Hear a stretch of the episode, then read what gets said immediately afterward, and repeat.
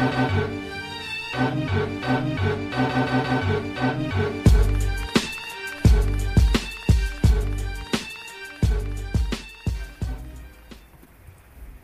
what's up? Welcome to episode 33 of Throwback Hoops.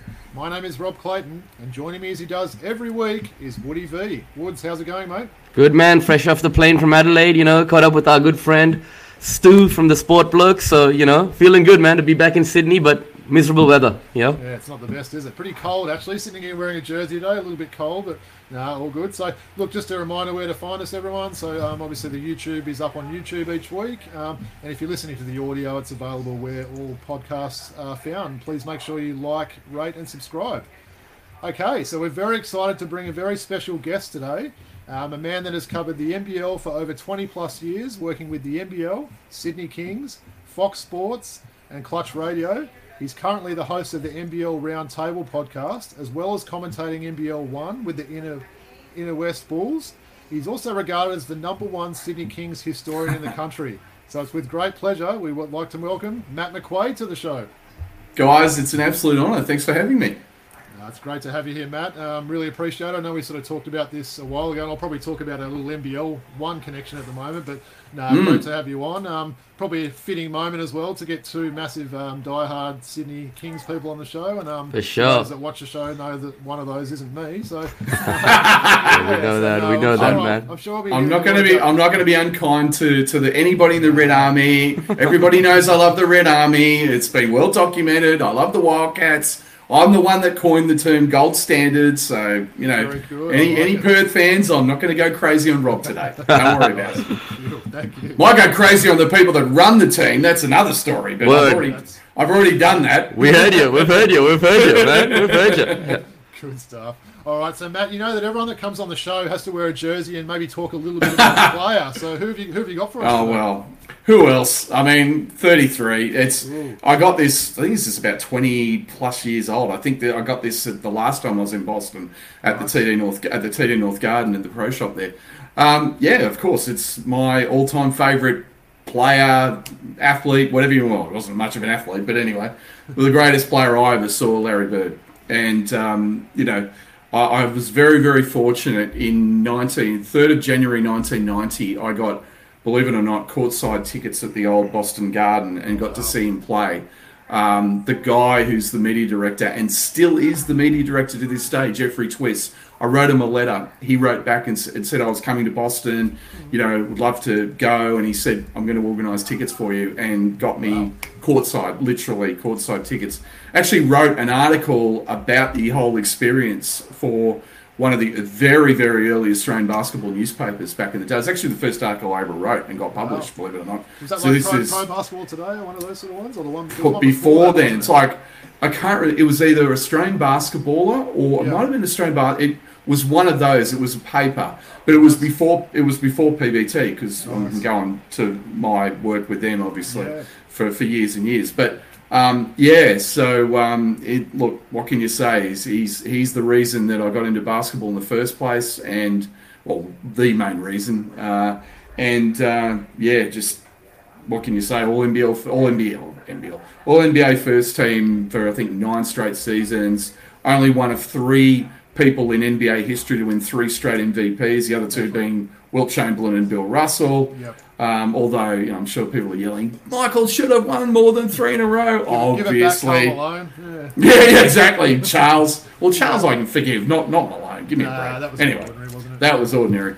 But um, yeah, I mean, three NBA championships, Olympic gold medalist, National College Player of the Year. I mean, just go on and on. One of the 50 greatest players, or one of the one of the five greatest players of all time, in my opinion. Uh, so uh, yeah, and um, as I said, I, I think it's one it's one of those things. You know, people talk about when they. I've got friends that went to the United Centre and saw Jordan, and other people that went to the Forum and saw Magic, and how much it meant to them. So for me, doing going to the old Boston Garden, not the new one. I've been to both, Yep. but the old one, um, and being courtside, and he was this close. That's amazing. Like it was right there. The only thing I regret, I was actually with someone at the time. I, I came with someone. Jeff Twiss actually invited me into the dressing room, and I couldn't go. after Damn. the game, and he gave me. I, I had. I've still got the media. He gave me a media pass, all the media kit for the game. Just an um, Jeff Twiss. I mean that the Celtics have actually got an award named after him um, for public relations. He's he's a legend. Uh, just an amazing guy, and just to, to be there and and um, and to see Bird, and he nearly had. They played Washington, and Washington they were the Bullets then. So that was Bernard King was playing for them after he left the Knicks, and um, Harvey Grant, who ironically uh, is um, There's a connection to the Kings, isn't there? very Yeah, conne- yeah, yeah, that's yeah, right. Jerai Grant's dad. He was Yeah. playing for Washington. And uh, incredibly, and here's another NBL connection. Um, in 2000, November 2000, I went and saw him play. They played the Clippers. And playing for the Celtics was none other than Doug Overton. Yeah, right. And for yeah. the 1992 Illawarra Hawks, right? Yeah, one of the greatest single season. He was a bench player for the Celtics in that game, Yep. and that was that was um, Antoine Walker, Paul Pierce, Rick Pitino, and and the funniest thing though, there was there was a guy playing for the Celtics called Vitaly Potapenko.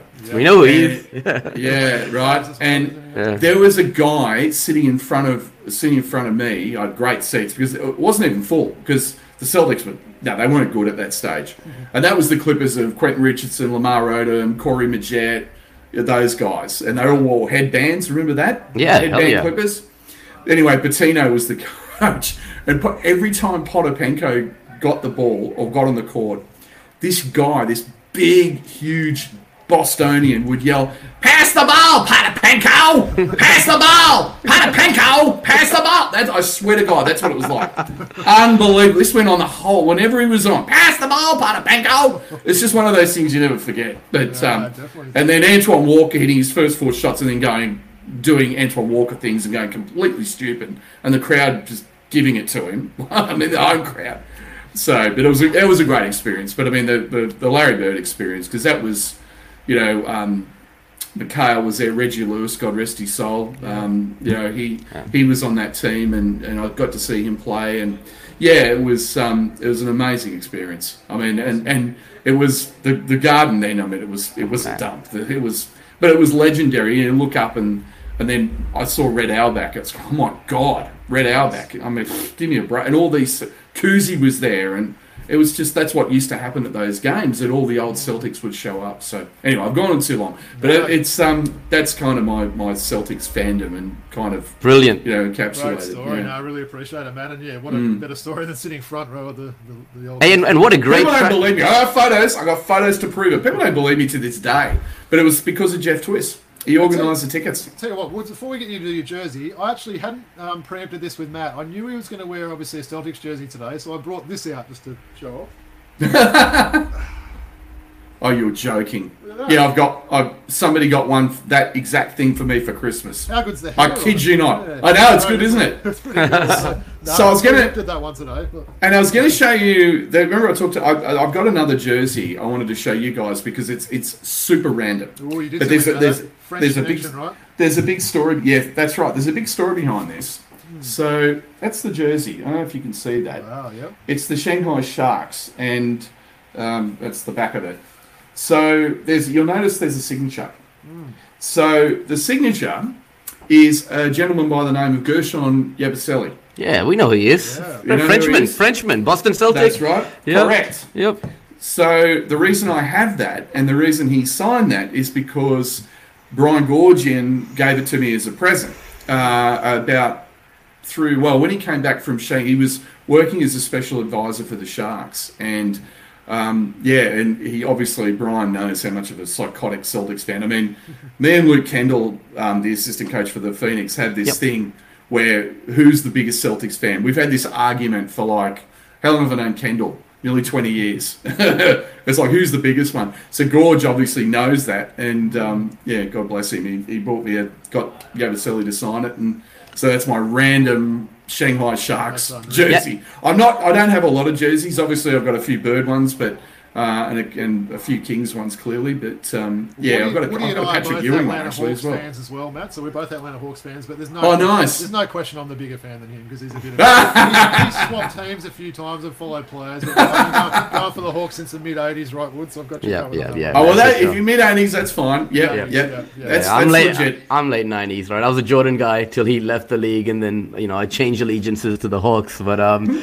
actually, Yabush- Yabushelli, is that how you said, man? He had a great uh, campaign with France in, in, in the in the in the Olympics, you know, and it was, it was nice to see him play alongside Nicolo and all those guys. And um, yeah, he had a, a sip of coffee there with the Celtics, right? Yeah. He did, yeah, Yeah, the yeah. dancing bear, and Yeah. and you know he was.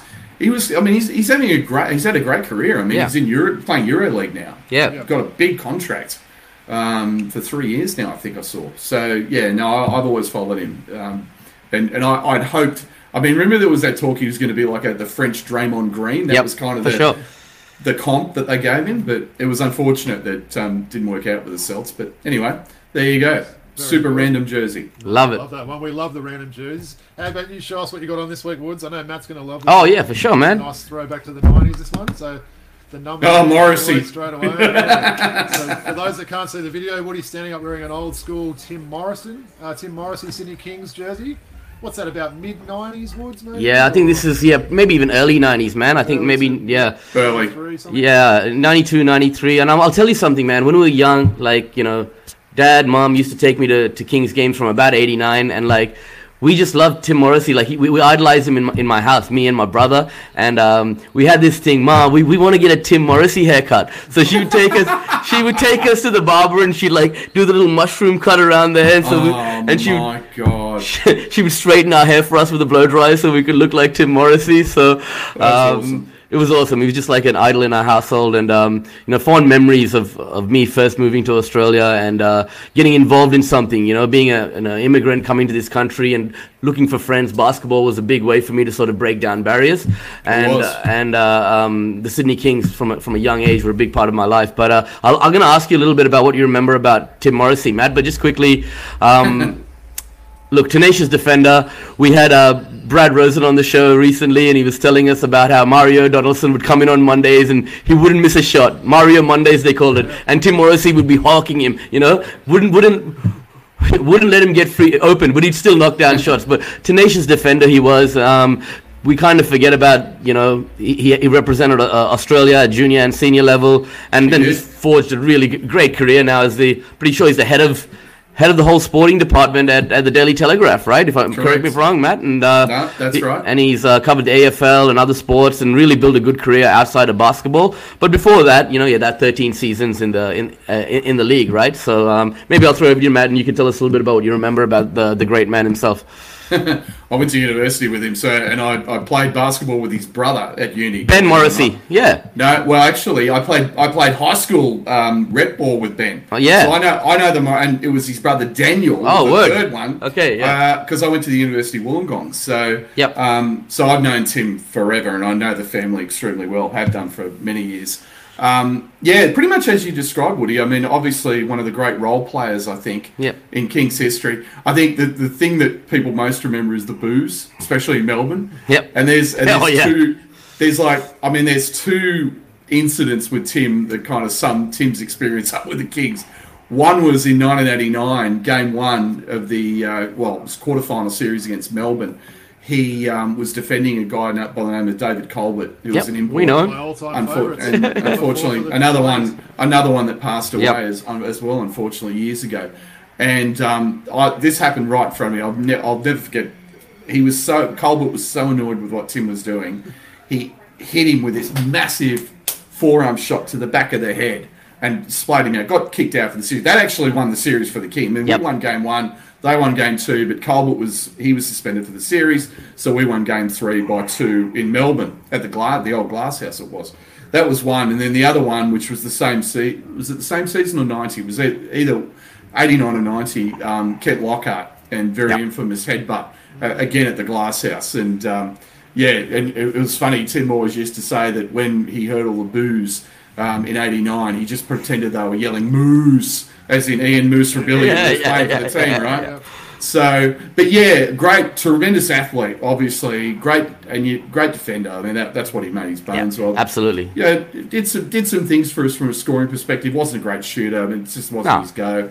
But yeah, I mean, one of those role players everybody needs, um, and sort of unfortunate that uh, he and a lot of other guys of that era didn't get a ring. Now, I mean, he played, played 322 games, guys. 9.7 points, 3.7 rebounds. So, you know, he did contribute, you know, and that was, that was the 48 minute era. Um, and, and he gets slept on when we talk about the great kings of all times. He doesn't get a mention, but, you know, he served. Uh, our franchise with distinction for a long time, and even Body, when he was on our show, spoke about that incident with Dave Colbert with fond memories as well. So um, Yeah. that's something that, I, that that's etched in my memory as well, Matt. So so thanks for giving us some insight, man, onto on what a on what a great man that Tim was, and it's nice to know that um, you've built that relationship with him since you were young and, and kept that going all these years. You know, so Yeah, and I mean, he, look at the end of the day, foundation member of the Kings in '88, and you, Absolutely. That, I, I just think you know those guys need to be celebrated a bit more than they are. To be yeah, honest for with you, For sure, man. Yeah. Definitely. That And, era. Of course, Woody, he led a few of those um, NBA tours with my brother in the late 90s as well, when they Yeah. sort of watched NBA games. Yep, yep, yep. Yep. There was some association with maybe pro basketball today, which you're obviously with as well. There was, yeah, in- for a while back in the Yeah. day, yeah, absolutely. Ah, very good. All right, well, I'm going to show my one. So I thought I'd sort of just, I guess, link it to the NBA conference finals at the moment. Talk a little bit about uh, the man Jason Kidd. Um, so look, what I like to do, Matt, is just because my jersey collection is so ridiculous, I have two each episode. So I'll have one hanging up so you can see the old school uh, New Jersey Nets Jason Kidd there. Really like that jersey actually. Um, Yeah, and look, I'll classic. just quickly stand up and show the one I'm wearing there. So it's an old school Phoenix Suns one. Yeah, so for all our audience that are tuning into the audio show, Robbie's wearing a Phoenix Suns Jason Kidd jersey, and that kid, the font is extremely large on the back of that jersey, Yeah, man. enormous, Right? isn't it? Yeah. What What like- is what is it? What is It's that? A, a small, like you know, not many um, letters in the surname, maybe. But the first thing I thought when I got it out, like, my goodness, that's ginormous. There is, I think they did go through a little bit of an era where they were doing that with those champion jerseys. But yeah, so you'll certainly know who it is if you see this one going around. So.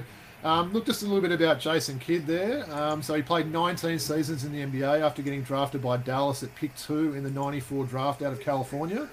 Um, quick little segue on that. I remember we used to get those ABC NCAA games on a Friday night. I remember when the Yeah. California Bears were on. I remember there was all the hype about Jason Kidd.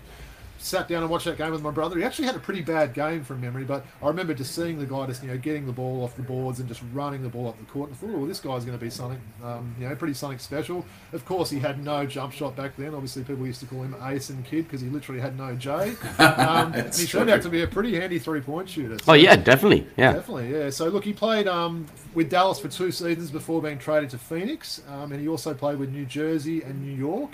Um, his accolades include there's quite a lot. Um, he was obviously an NBA champion in his second stint with the Mavs in 2011. Um, he was a 10-time NBA All-Star, um, six-time All-NBA, nine-time defensive All-NBA team, which I thought was pretty interesting. Nine times is pretty decent there.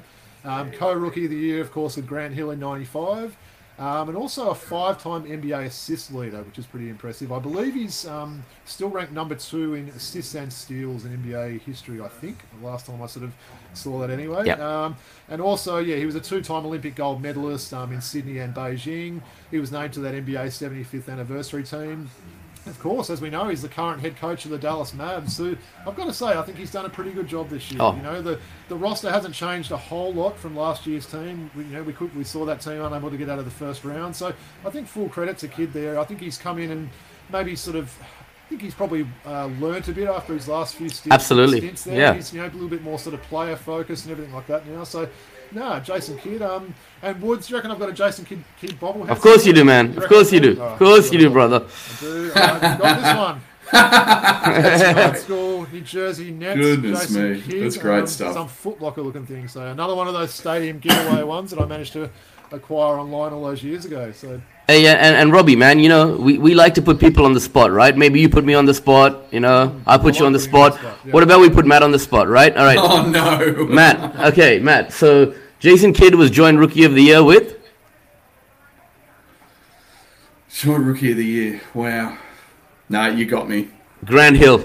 Oh, of course. Yeah. It's funny. People always talk about that now. Oh, why can't they just give him a, a joint rookie of the year? Well, it was actually just with votes. That wasn't that time. It wasn't like you know the voters couldn't decide. Oh, we'll give him a joint. It actually came down to equal votes. There. A- And the other joint rookie of the years, Robbie, who are they? oh, you're putting me on the spot. Is there any? I don't think there is any. There's one more. One more. Are we going back before that time or? Yep. Oh no, after after 2001, I think 2000 2001 maybe. One, uh, nah, go on. Elton Brand and Steve Franchise. Nice. Steve Francis. I should have- Yeah, I should have yeah. that with Stevie Franchise. Yeah, yeah, yeah, All right, good stuff. Well, appreciate that, fellas, going through and sort of talking a little bit about the jersey. So, why don't we get straight into a bit of a chat with Matt there? Um, Word. Let's do it. Obviously, we, could probably talk to, to Matt all day with you know some of the stuff. I'd bore you. No, no, no, no. Hey, hey man, we say we say this. Matt, you ready to chop it up? Chop it up. I'm ready. That's right. You do. You're ready to chop it up. I'm ready to chop it up. There we go. There we go. Look, so as we know, Matt's, Matt's covered the game for two decades plus. Um, just wanted to sort of find out what sort of first got you um, into basketball, Matt.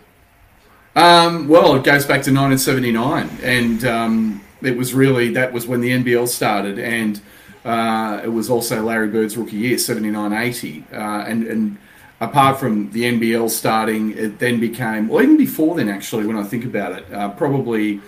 Uh, early in '79, uh, Channel Seven used to do Sunday games uh, of the NBA, and it was always Celtics, Knicks, Sixers, Lakers. Pretty much, that was pretty much who, who it was. And and I remember seeing the Celtics earlier; they weren't very good in '78, '79, but it still piqued my interest. And then I got asked to. I started playing basketball at school. I'd never played before in '79, uh, and then the NBL started, uh, and then after that was Larry Bird's rookie year. So that kind of, you know, cemented it. So just started it, and then from then on in, yeah, it, it just became. It was funny. It was just a game that captured me straight away. And I came from a rugby league background. I mean, I played rugby league pretty much as a kid from five all the way up to eleven. And ironically, the school I went to didn't, as a, from year five, didn't have rugby league. They played union, which I played one year of, and What Hated. game. Yeah. I hated it, absolutely hated it.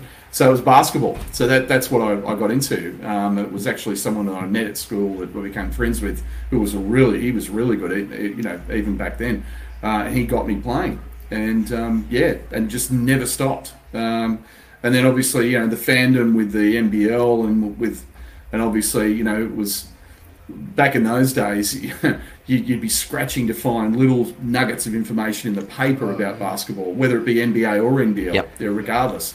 So I would go out and, to Alexandria as a little kid and run around, and we, you know, as as the years went on, we used to play all these different tournaments in in like Condell Park, which is where the Bruins played, mm-hmm. Alexandria, where initially they were called the Astronauts, and they became the Supersonics Yep. in '82, and then they had this amazing team in '83, um, which were still the only Sydney team ever to go undefeated um, at home in a regular season of the NBL, the Supersonics, with Owen Wells and Brad Dalton and Ronnie Cavenall, who's an interesting story because he played one year for the Supersonics, then went to the US, played for the Knicks, and actually started for the Knicks in a couple of games. And is kind of the answer to a trivia question. There were three centres that started for New York the year before they drafted Patrick Ewing, and Ronnie Cavenall was one of them. And this was a guy that I saw play at Alexandria for the Sydney Supersonics for a thousand. It's crazy. Was Mark Crazy. Crazy. on those old teams, Matt, or was that? No, Ridlin Ridlin came in '87, so this is like yeah, this is well before that. So I was I was really getting it like '83, and then '84, and then '84 was a complete disaster. The Supersonics just about folded. Then Michael Blesky comes in, buy, and everything changes. Buys them, moves them out to Homebush, the old State Sports Centre, from '85, and I used to go to pretty much every game. Them and the Bruins. Then they they became the West Stars in '86. Anyway, so then and obviously then the Kings in '88. Um, and that again changed life. Um, and they were there for, for two years, and obviously I was one of the very, still am, one of the very first season ticket holders. I think I was like the fifteenth person to sign up, Yeah. and that's and it's kind of been that connection for forever, you know, since then. Um, and uh, obviously through the '90s and, and everything that happened at the entertainment centre, and was lucky enough. You know, I mean, '92 was an unbelievable experience. Oh and, yeah. got very, you know, man, luckily got very, very close with Dwayne McClain and, and went on the road with him a bunch. I, mean, amazing. I, Awesome. I went everywhere that year. It was unbelievable. Um, so, um, yeah, um, got got known for actually where I, I again I got a, a white Celtics jacket from Boston and I used to wear it to Kings games and I got myself on television you will not believe how many times. I mean I was on these promos for Wild of Sports I was Channel 10 this unbelievable. I mean it, it's I'm on YouTube um, and not just with Kai Sotto we'll get to him in a minute. But uh, we'll, we'll get to him in a minute but um, yeah, so all through the '90s, obviously, and and and how how the media stuff started was actually you mentioned pro basketball today. That's how it started. So, in 1999, um, was well, they, they were getting a lot of people, just random kind of people, to do season previews of their own teams. So they were going city to city, and and I kind of read a few of them. Thought, ah, you know, I fancy myself so I, I, did one, and, and they, you know, asked for some feedback, and they said, "This is great. Can you do one for the whole league?" I went, "Sure." Did that. They said, "Do you want a gig like regularly?" I said, "Sure." So that's how that started from 1999, and then the Kings stuff started on the back of that, because then I got asked to do the very early, very very early website stuff, content stuff with the Kings, and also write for their game night programs so that we used to give out at, at the stadium. This is when they'd moved to the, um, the what was then known as the Superdome, obviously. So um, yeah, and it, it, just has gone on since then, and um, and then 0708, the NBL, who had a really really bad contract with Fox Sports at the time, and hardly anybody watched the league.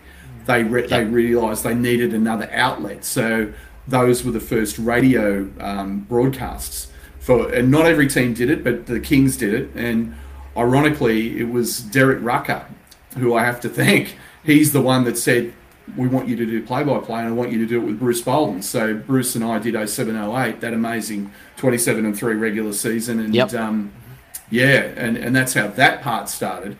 And then the TV part started in 2011, I think it was 2011, 2012. We started streaming preseason games. Um, and we did a whole bunch of colleges. I mean, one one we did that I remember was um, New Mexico with Cam Bairstow. Yep, yep. Um, you know, and that um, Tony Snell, we, right? Yeah, that was just up. So it wasn't Tony. He, yeah. He, it was a year after he got drafted. Right. And, okay. And yeah. Was Bairstow and um, oh, who's the other Australian kid? I've forgotten. Oh my god, how I'm, my brain is gone. Got signed by Perth and then ended up playing AFL. Oh yeah, Greenwood. Greenwood. Thank yeah. you, Greenwood. Thank you. Yeah. Huge. They yeah. in, in, Mexico they called him huge. Yeah, Hugh yeah. Greenwood. Yeah, Greenwood. So he was playing. So they played the Kings at Bankstown, and we got like fifty thousand people.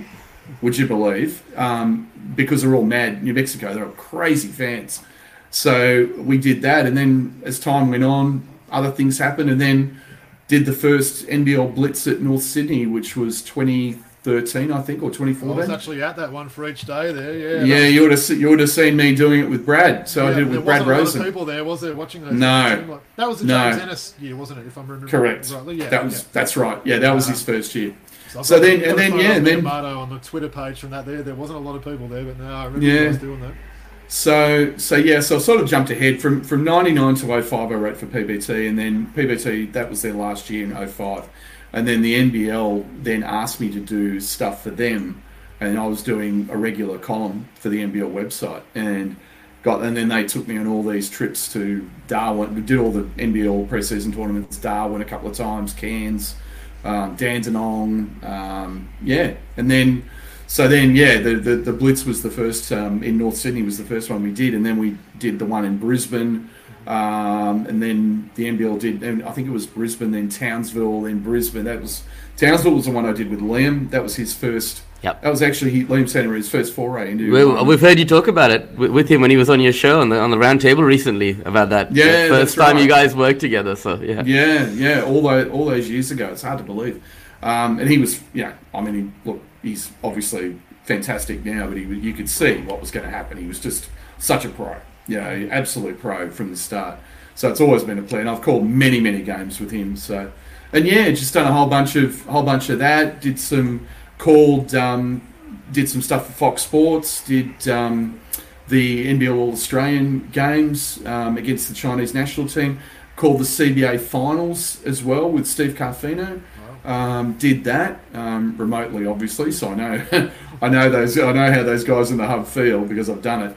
Um, and um, yeah, called games for ABC Radio as well, and and um, yeah, and, and always loved doing it. Um, you know, um, unfortunate that I would love to have done the television, but you know, there's no. Larry moved it to Melbourne, and that was pretty much all she wrote with that. So it's good to have this other outlet with um, with Clutch Radio, and I mean, really enjoyed doing that for the last. Well, it's a couple of years before then. We were doing um, kind of a community radio thing, but the Clutch Radio thing's just blown Yeah. up. And it's it's we're unbelievable. I mean, um, Julian Marcus, who's the I call him the captain, obviously, as you know, and um, he said to me the other what we actually tripled our listenership this year, which is incredible. That's great. Uh, and, um, yeah. Yeah, NBL, and we get a whole heap from overseas. Um, obviously, I became the number one fan of of Kai in the Philippines. I Do we know?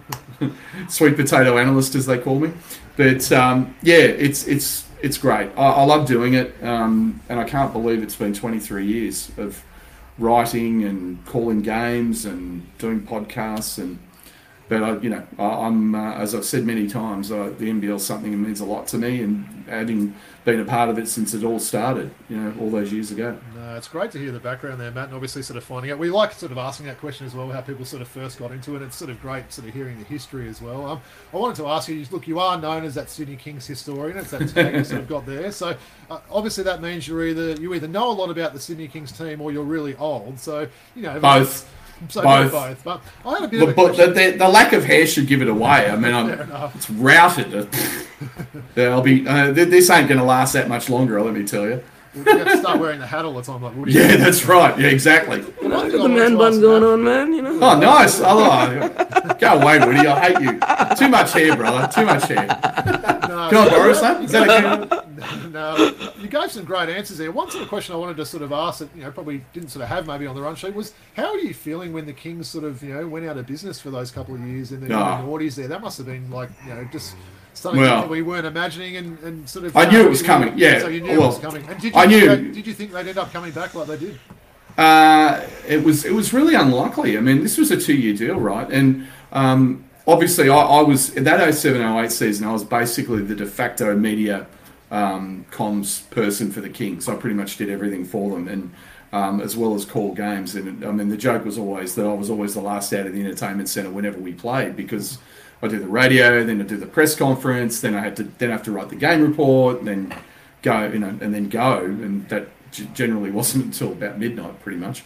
But um, yeah, it was a really, really difficult time because that, I mean, that team, that 0708 team was just so special because those guys went, and I knew exactly what was going on. I mean, Amanda Goorjian, Amanda was in the front office, Yeah. Brian's wife, and she was running it, and she, amazing, you know, and, and um, so we would spend a lot of time talking about things, and I mean, those guys weren't paid for like six months, Yep. six months. It was insane. Like they would have meetings every day. What's happening? Are we going to get the money? Blah blah blah.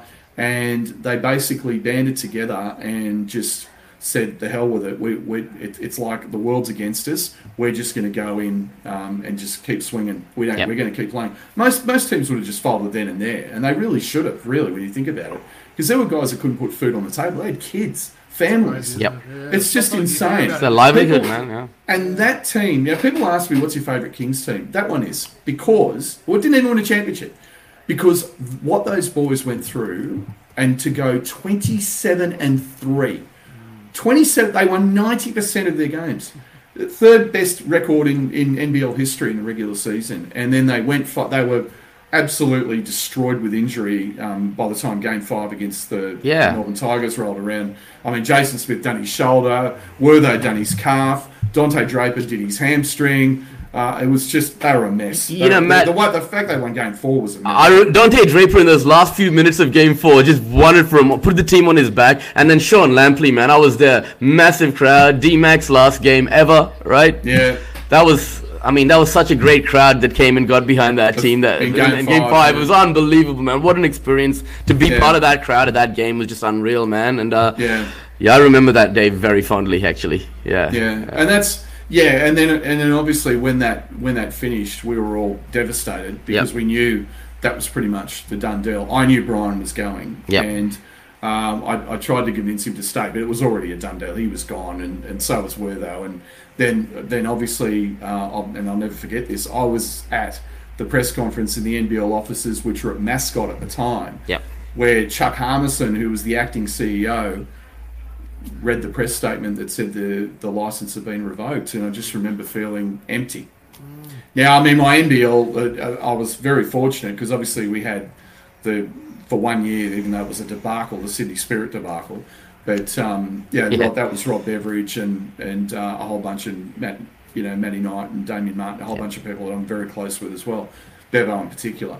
Um, and uh, but that fell apart, and so there was no Sydney team for a, a year basically. And so I put it this way: I was spending a lot of time on the Hawks media bench in yep. Wollongong. you were saying that every, every game. Yeah, you're driving there, uh, uh, you know, quite All often. You were saying time. that on the last episode of the of the roundtable, man. I yeah. heard you speak about it. Yeah. So I mean, having said all of that, right? Let me just jump in here, Robbie, if you don't mind, right? Um, it's like after all of those hardships, you know, you know, and, and being out of the league and coming back into the league, right? You know, I'm a, I'm, I'm, a, I'm a huge Kings fan just like you, right? And, I, and I've been my whole life, right? So, I mean, no one's watched more games than you, right? So that, that, that, that must have been a tough period. But to see the Kings mm. come back now.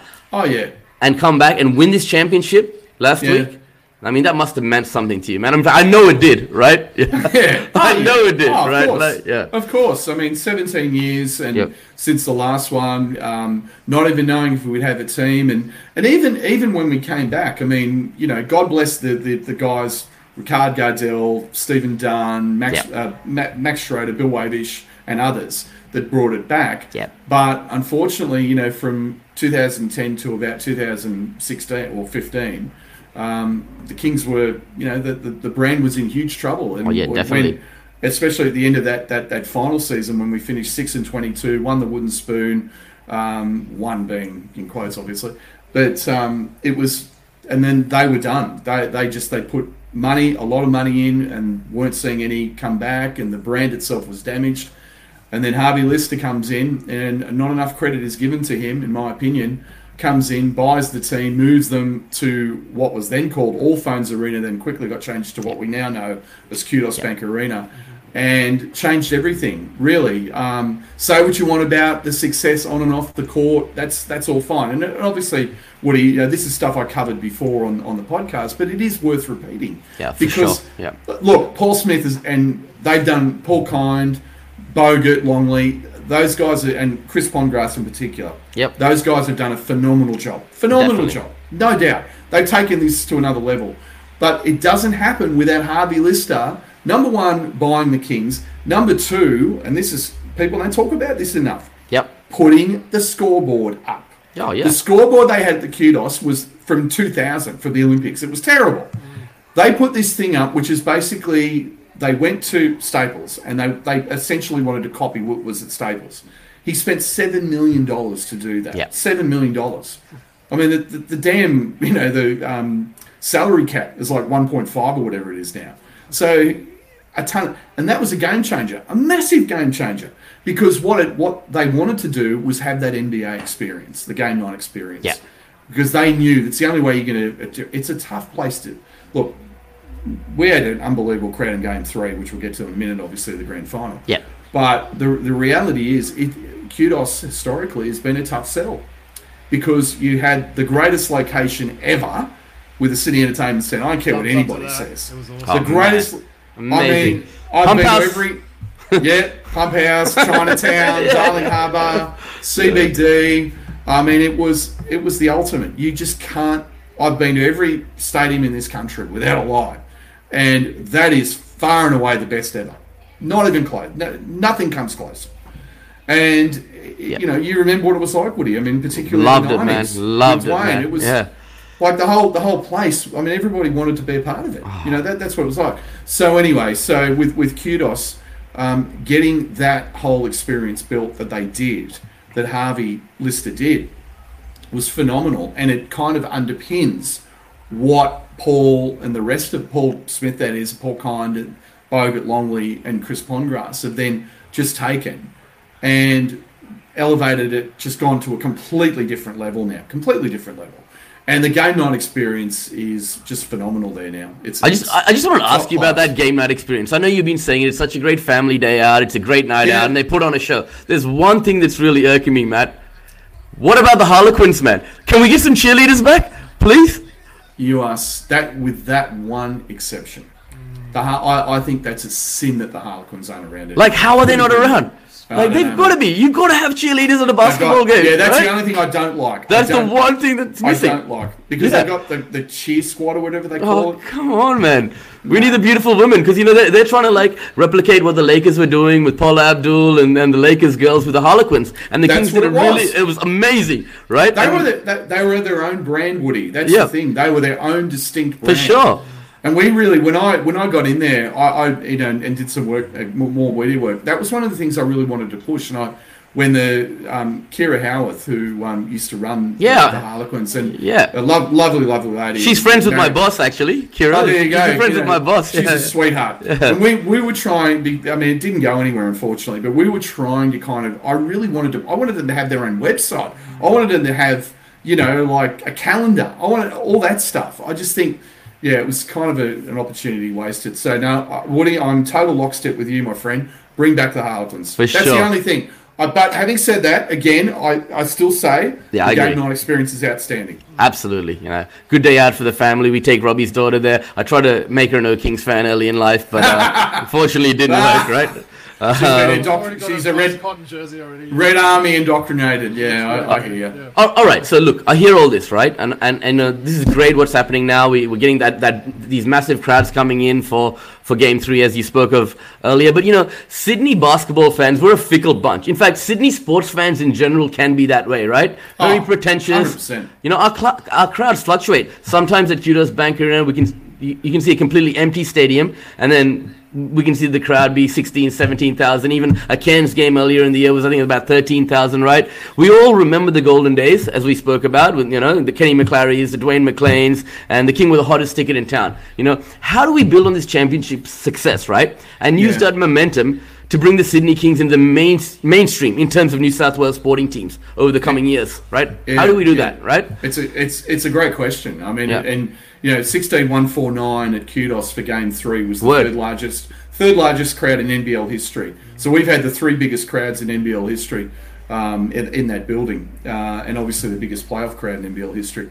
And that you're 100 percent correct, Woody. The, the, the challenge has always been how do you convert the casual fan into a member? How do you convert the you know the person that's just come along because oh it's the Kings and it's exciting, and then I, I maintain that the whole Tasmania Jack Jumper story had a lot to do with it. The fairy tale, Absolutely. talking Oh, about 100%. it. So there's there's reasons. I mean, the biggest crowd ever, and it's hilarious. The biggest crowd ever in NBL history, the 17514, um, two years ago, Yep. was because of one person, Lamelo Ball. That's it. That's it. Everyone came to see Lamelo Ball. That, that- you can't disprove that. That is No. an absolute stone cold fact. It was a regular season game. It was Lamelo Ball, and I'll never forget it. Any anything he did, the whole crowd went crazy. That's so. That's put that aside. It's Yeah. more about how do you get these people. That sixteen thousand, of which I think. Look, I don't know the exact numbers from the Kings uh, as far as their actual memberships, but I doubt it's anything over No. two thou- two and a half, three thousand tops. Yeah. I, I look, and again, I, have absolutely no knowledge of. I don't reckon even 2,000. I reckon somewhere between, somewhere 1,500 ish, give or take. Whatever, Yeah, whatever yeah. your definition is. I mean, Yeah. there's obviously different levels, right? So Yeah. there's some that you could. They're, they're like three game members, and there's Mm. six game and all this sort of thing. So it's how you kind of you know Fair. think about those numbers, right? But what you're saying, like full season tickets, like the Red Army, as Yep. a perfect example. When when they say they've got twelve thousand members, they've got twelve thousand people that show up pretty much all the time. Yeah. COVID notwithstanding, obviously the last Yeah. two seasons. Yeah. But um, look, I always go back to the way it was in the '90s, and it was it's it's just doing everything smarter and everything harder than what the juggernauts like the AFL and NRL. That is, the schools schools programs have to be paramount. That it, it's it's the that's how the Wildcats have done it, and the community connection. I mean, that's what it's all about. Yeah. Um, and also um, really strong media presence and to be fair to the Kings, this year they brought in a guy called Julian O'Brien, who Yeah, was yeah. the editor of the, you know, Julian, editor Yeah. of the Illawarra Mercury last, you know, last year. Great guy, and and couldn't. He's the perfect guy because understands the media, understands the importance of media. I've been at them. I've been at the Kings for years about this. Their lack of media engagement, you know, it's just not been good enough. But Julian this year, Yeah. nah, he's gone to another level with his stuff. We're really fortunate to have Matty Logue, um, Yeah. my friend, obviously the, the lead writer for News Corp now, um, Yep. who's like me is a Celtics tragic. Um, that's a big tick for him, but he's done a phenomenal job, phenomenal, and that's how it's going to build because it is very difficult. I mean, he he's got enormous challenges because he he's up against it. Like that, even though we've got this deal now digitally with News Corp and with you know it's a great TV deal, first TV deal that's paid money in like forever since Yep. the you know I mean we didn't have a TV deal that paid us money before, so that's been huge as well. So look, it's it's it's going to be tough. There's no doubt, Woody. I mean, it, it like the those days are long gone. But I mean, we had Mike Wrublewski is is just the greatest advocate for basketball ever, and the perfect man. I mean, Larry basically, and I've told Larry this. Larry Kestelman is the NBL version of Mike Wrublewski.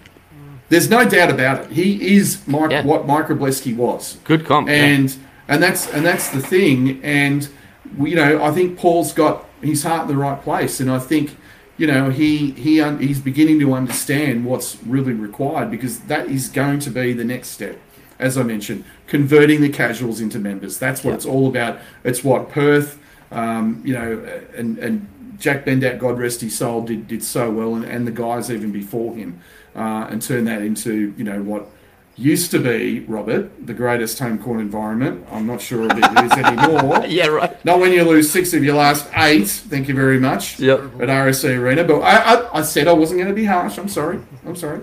Anyway, but that's what the Red. Army does spectacularly well. You know, is that community connection and that. that I mean, it, it, it's funny. I think it was Lockie Reed that said to me once that he reckons that 70% of the Red Army haven't even played basketball. It's all they, they don't and, and probably don't know that much about it. It's more about you know the Western Australians versus the world. Yeah.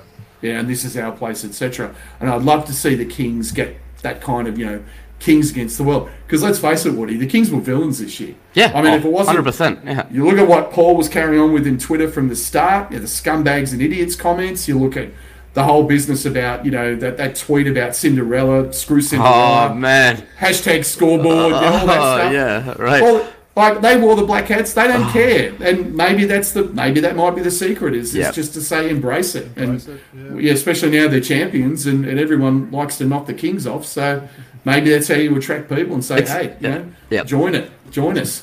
Expect more more of that from Paul Smith, you know, approaching the next season, right? Oh yeah. right. yeah. Nice, very good. We thought we might just finish off this uh, part, Matt, just with something. We Woody and I are very big on lists, right? You know, top five, top ten. Oh, so am I. that sort of. Oh, yeah. good. Oh, So my you God. love this bit. So, I wanted to, wanted to see who you would select as your all-time Sydney Kings starting five, and I know that's going to be a hard one just to select five, but Well- yeah, go for it. The the interesting thing is, I was the chairman of selectors for the Sydney Kings 25th anniversary team. So it, it, it's it's kind of fascinating because there's all manner of criteria you can use, like mm. who's the most talented, who's the who who's got longevity, who scored the most, who rebounded, or whatever, who was a great defender, role player, and the my five had, has always been locked in mm. until this year. Ooh, we got to change. I'm Right. not. I'm not big on recency. In fact, I freaking hate recency bias. I hate it. But Jalen Adams is the best point guard in the history of the Sydney Kings. Right? That's a big statement. Steve Carfino, Shane Hill, CJ Bruton. That's kind of your, your trilogy. That's kind of the three. Shane or CJ is always going to be in one of those fives. And Shane Hill was obviously in, in the 25th anniversary five.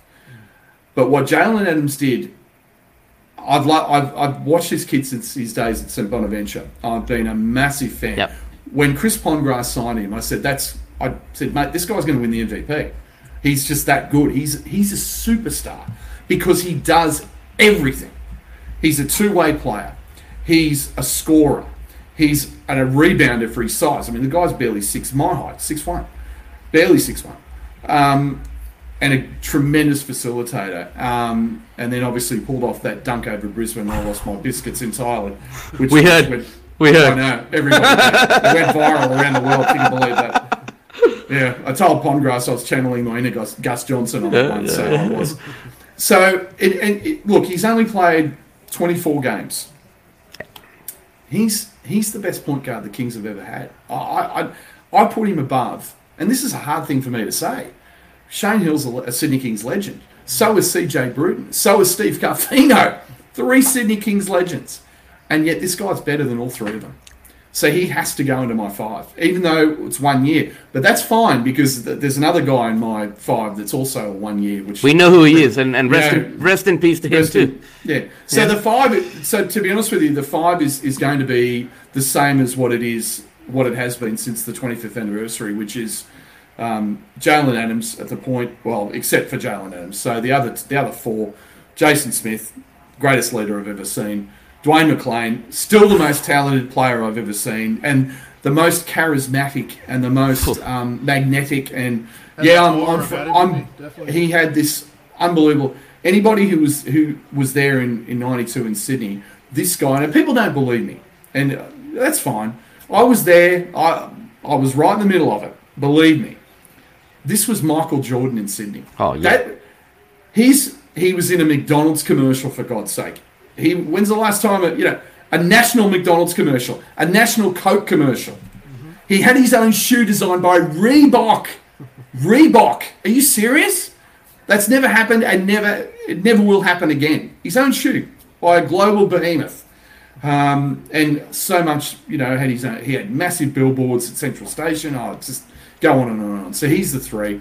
Chris Williams, you mentioned, greatest single season import in NBL history, not even close. And then the greatest king of them all is is at the five, and that's Matthew Nielsen.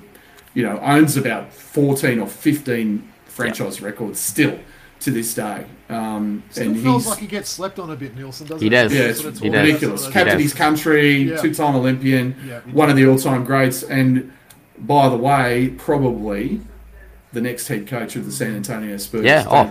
Don't kid yourself. Like he, he, they love him. Yeah. They love him, and Pop adores him. Yeah. So, you know, I mean, he's and, and what he did for the Kings is extraordinary. And, and what I love about his story is Sydney boy, Penrith boy, Yep. came up through the Sydney Sky program, the Sydney Kings youth program, as it was back in the day, and then he was a development player in ninety and uh, well, played two games ninety five, then started ninety seven, and then just.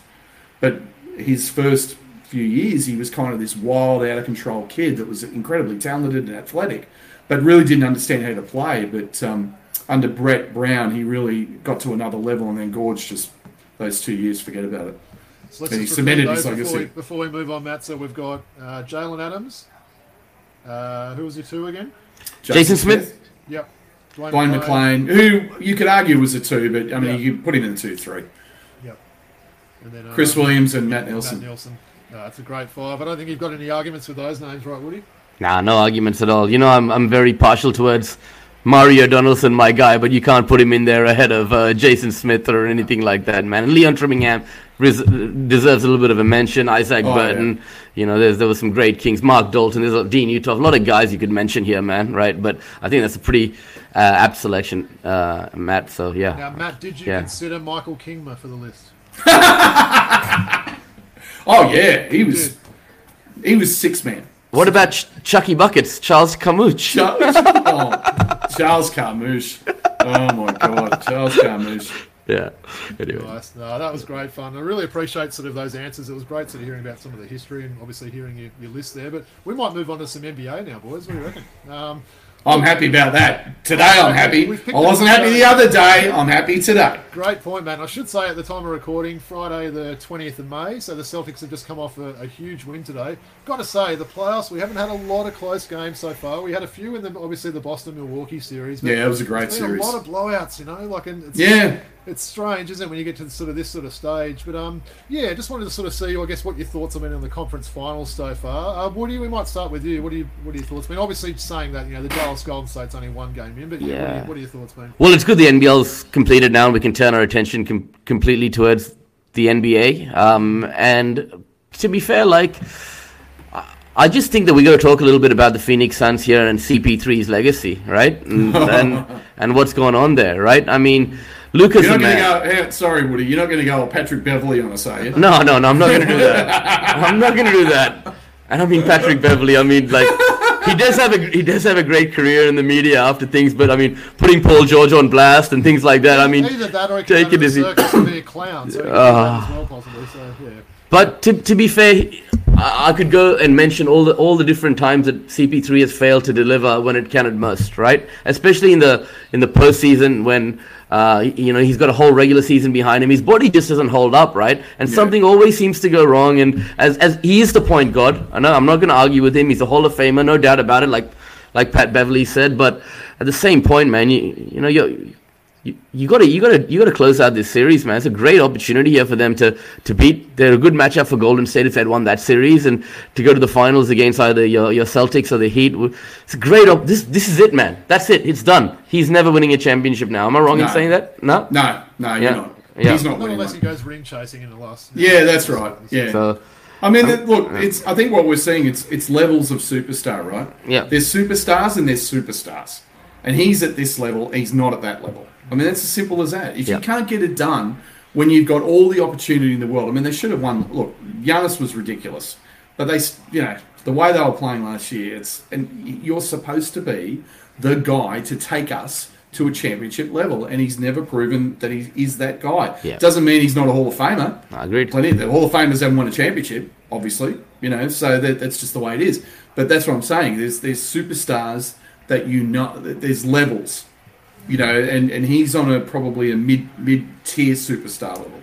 A guy that's you know talented enough um, to be a Hall of Famer, puts up unbelievable numbers, great leader, all that stuff. But at the end of the day, can you lead us to a championship? And if the answer is no, then you're not upper tier for mine. You're kind of at the middle tier. Ah, well said.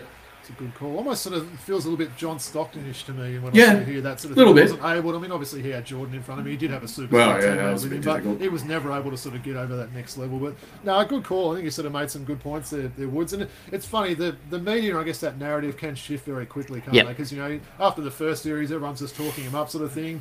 I'm obviously you know like you, Woods, a massive Trae Young fan, and I saw what happened with him this year. Just all Yeah. the love being thrown at him.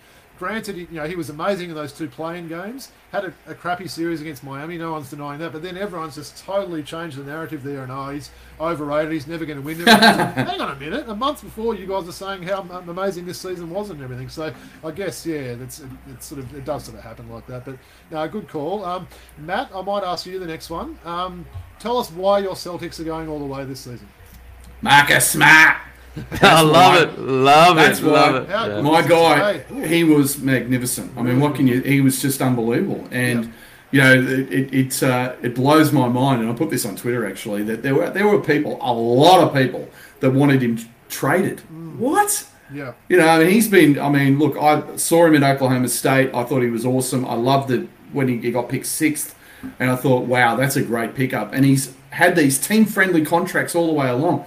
This guy, he's gone to another level this year. There's no doubt. I mean, defensive player of the year, which he thoroughly deserved, and probably he deserved last year as well. But um, he's, um, you know, he's now the full-time point, which is what he's been asking for. Yep. Uh, and I think they played him out of position for years. And now that he's, I'm the leader of this team, they're just going to go to a whole new level. And you saw it today. I mean, that was just domination from start, not from start to finish. I mean, they're down ten in the first quarter. I thought, oh no, here we go. Um, and I'm, you know, uh, Matt Logan and I sort of going back and forth. And but um, by the half time the game was over. There was not going to be a comeback. And he, he in the third quarter when they did make that run, it was him that settled down. I'm going to make a play defensively, offensively, whatever it is. Um, that's he's going to be the reason. Look, I mean that, and obviously Jayson Tatum. You know, you talk about superstar tiers. He's here doing that. yeah. That kid is unbelievable. He's got all the tools, doesn't he? Ah. Absolutely. he's he's basically. I mean, I don't mean to sound sacrilegious, but uh, I think it probably has a lot to do with the fact that he worked with this guy. You can see a lot of Kobe in him.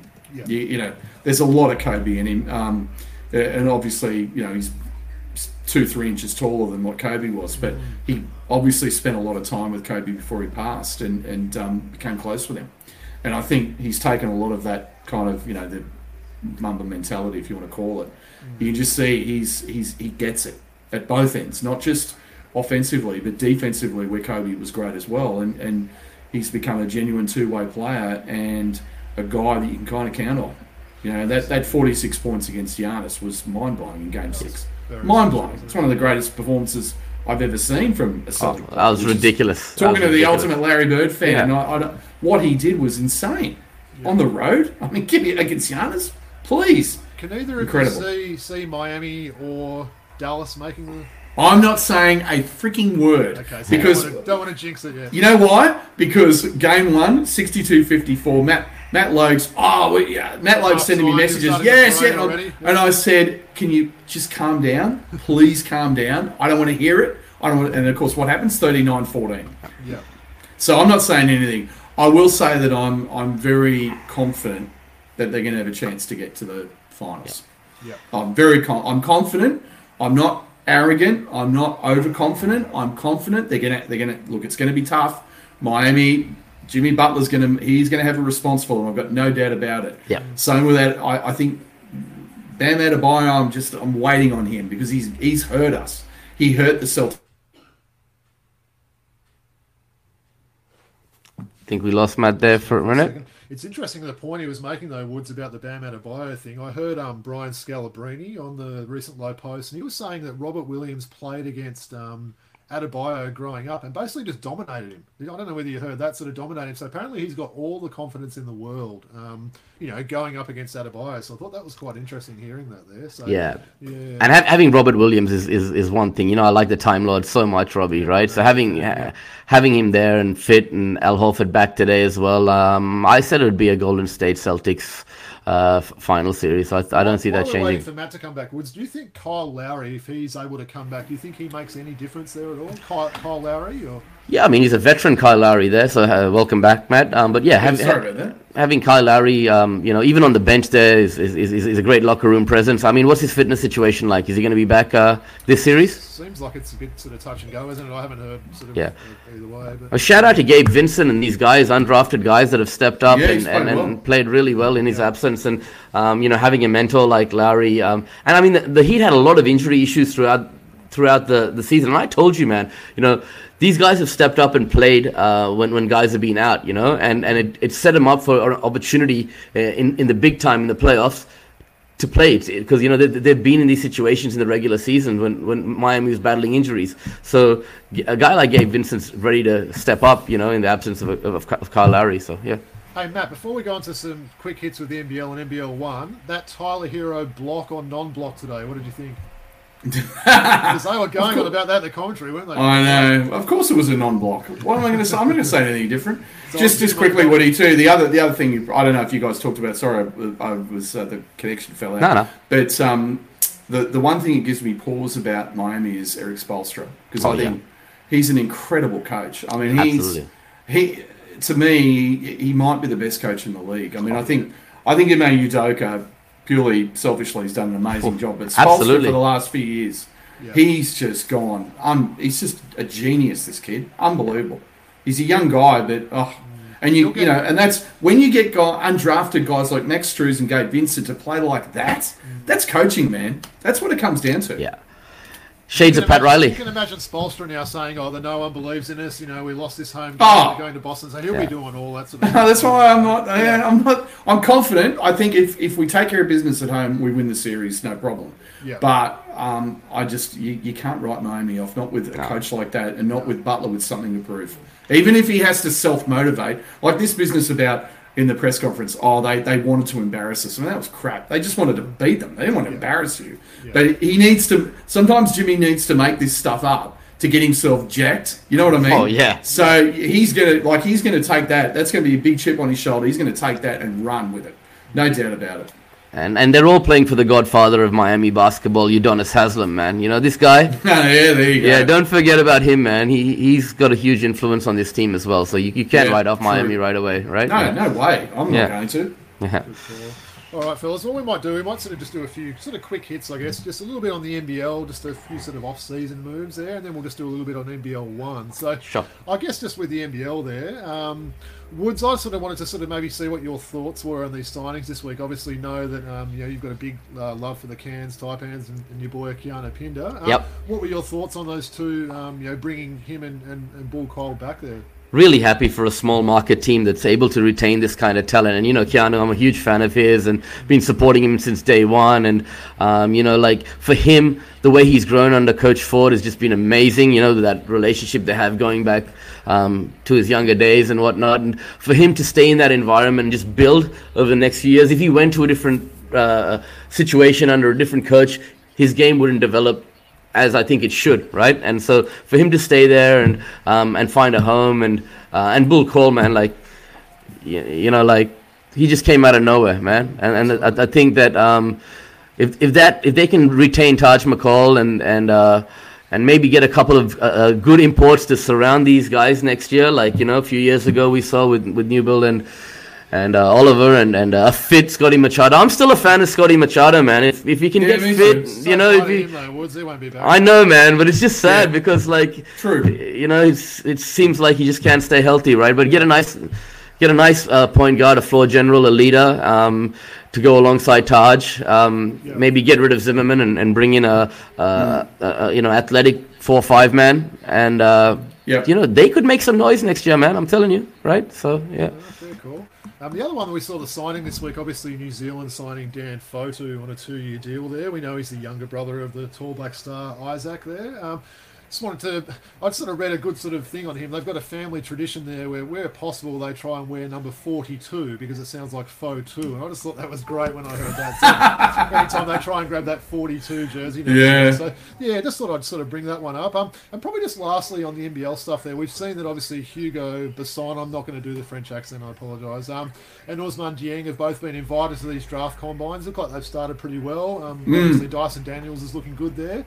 What do you boys think in terms of the draft? Obviously, and we'll include Luke Travers there. So we'll say um, uh, Besson, Dieng, Travers, and Daniels. Um, where do you sort of think those guys will get drafted there, and, and if they will at all? Um, so obviously the draft's on June 23 in Brooklyn. Um, what are you boys' thoughts on, on those four names?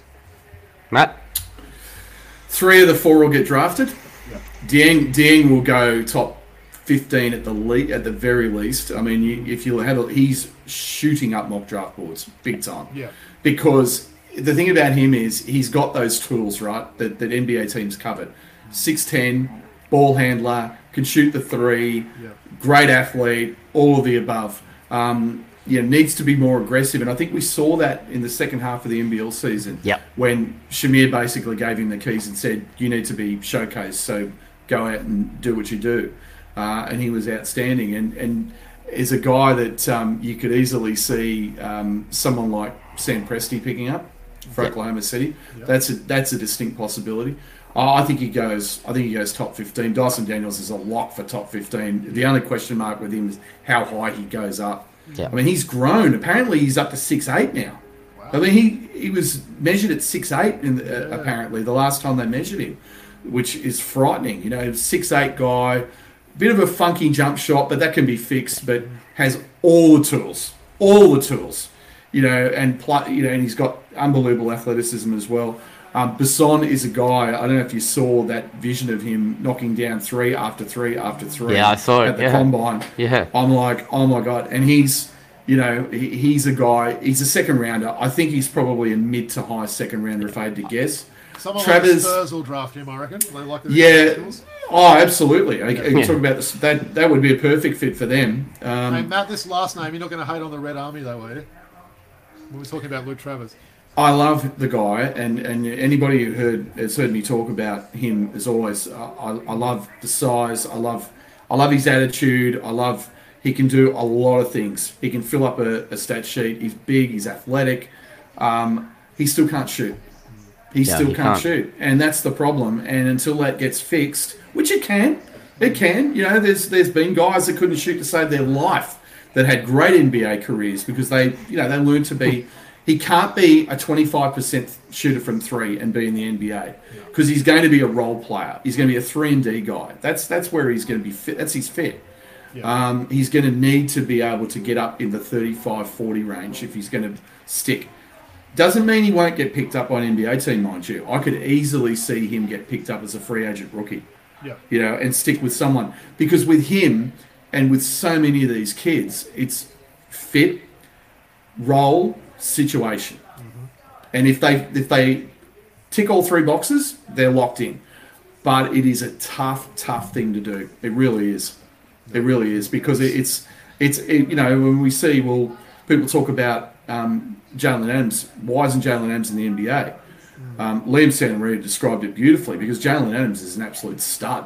Jalen Yeah. Adams needs to be a starter. He doesn't. Yeah. He's not a guy that, and this is what Liam described, and he's spot on. He's not a guy that necessarily can fill a role. As brilliant as he is, he's a guy that needs to be the guy. That's the thing.